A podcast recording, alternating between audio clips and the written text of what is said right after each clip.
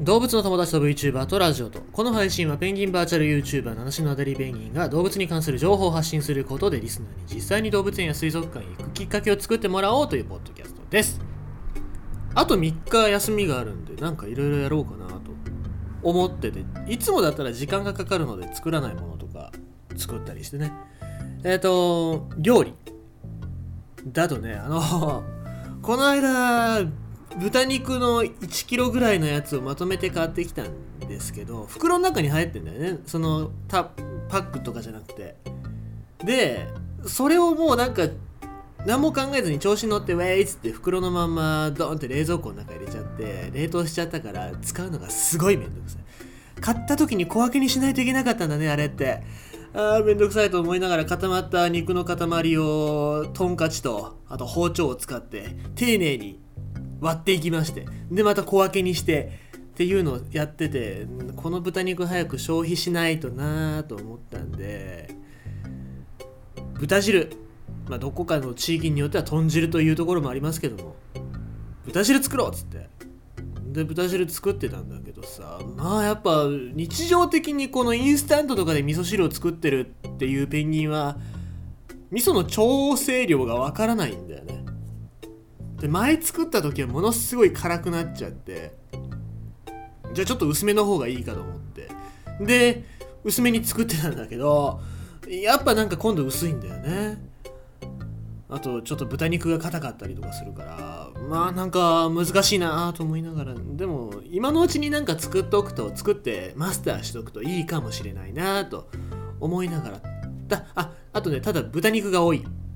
うんなんか早く消費しないといけないと思ってすげえ量の豚肉を使ってるからあなんか鍋かなと思う味噌味噌味の鍋かなって思うぐらい豚肉が多いからうんなんか調節しないといけないなと思いながら生きてます。はい。ということで、えーっと、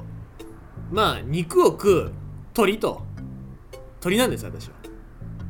えー肉食なんで、あれですけども、まあ、じゃあ、ちゃんとした本ちゃんの肉食の動物、肉食の鳥の話をしようという話です。えー、コンドル。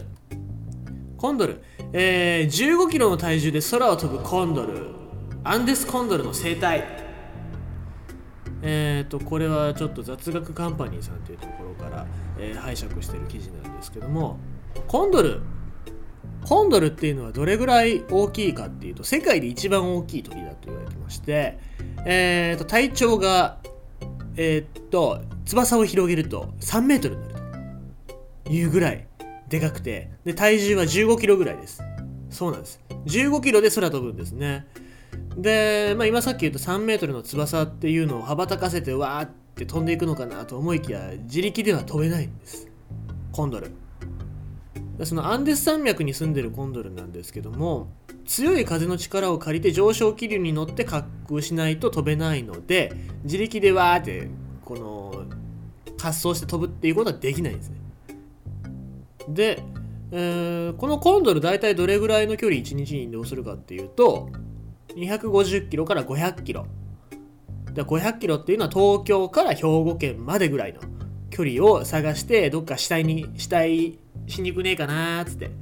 うーんって飛びながら探してるんだけどもまあ毎日毎日飯食えるわけじゃないので数日間何も食べずに飛び続けるっていうことも、えーあるわけなんですよ。で、まあ、見つけた時に食べる量っていうのが大体2 3キロぐらい軽く食っちまうっていうそんなお話なんですけども、えー、とただその食べ過ぎによって、えーコンドルっていうのは飛べなく逆に飛べなくなっちゃったりしてでもまた上昇気流に乗らないといけないのでどうしないとどうするかっていうと歩くですね。歩いて山登ってよいしょよいしょっつって登っていってまた上の方まで行って上昇気流に乗乗るっていうことなんで。だからアンデス山脈を登山する登山客がよくあの歩いてるコンドルを見かけるっていうこともあるらしくて、まあ、なんか一緒に登山をするっていうそういうこともできるらしいね。うーんなんかちょっとちょっと面白いし羨ましいね。はい。でコンドルの寿命っていうのは大体50歳ぐらいだって言われてます。え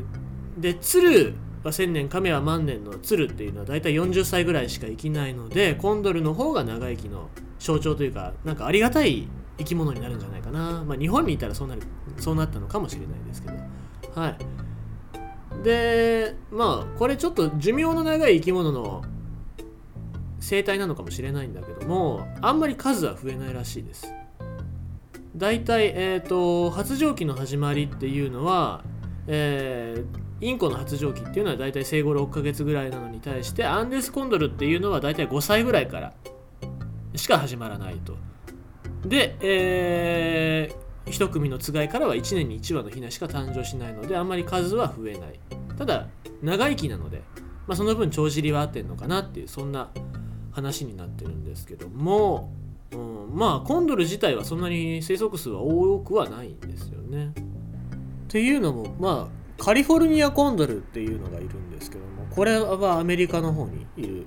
コンドルですけども狩りによる、えー、毒害まあ狩り人間が狩りするんですけども狩りの時に銃弾銃弾の中に鉛が入ったりするんですねで鉛っていうのは、えー、毒があってでその死体に毒が回ってその肉を食べたらコンドルが死んじゃうって中毒症状になって起こして死んじゃうっていうそういうこともあったのでまあ今はだいぶ保護されてるんですけどもまあ今の大統領のもとでちょっと狩りっていう狩猟が解禁されつつあるのでそこはどうなのかなっていうのは気にしないといけないところかもしれませんね。と、えー、あとコンドルとかハゲタカとかって頭がハゲてるんですけどもこれは何でかっていうと前も説明したかな、えー、死体を漁ってる時死体をガチガチガチガチ食べてる時に頭に毛が生えててモヒカンみたいな毛がもし生えてたらそこに雑菌が溜まってウイルスが入ってきてで病気になる可能性が高いんだよね。なので死体をつつく鳥っていうのは基本的に頭がハゲてるというわけなんですね。であとはねメスとのコミュニケーション異性とのコミュニケーションにも使うっていう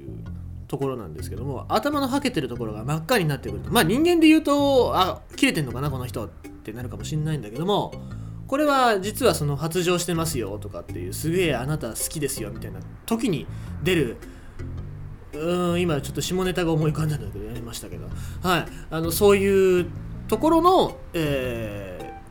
ー、表現方法として頭の色が変わっちゃったりするっていうところなんですね。えー。まあ、あの人間がハゲてる理由っていうのはよくわかんないですけどね。ハゲる人もいますし、ハゲない人もいますし。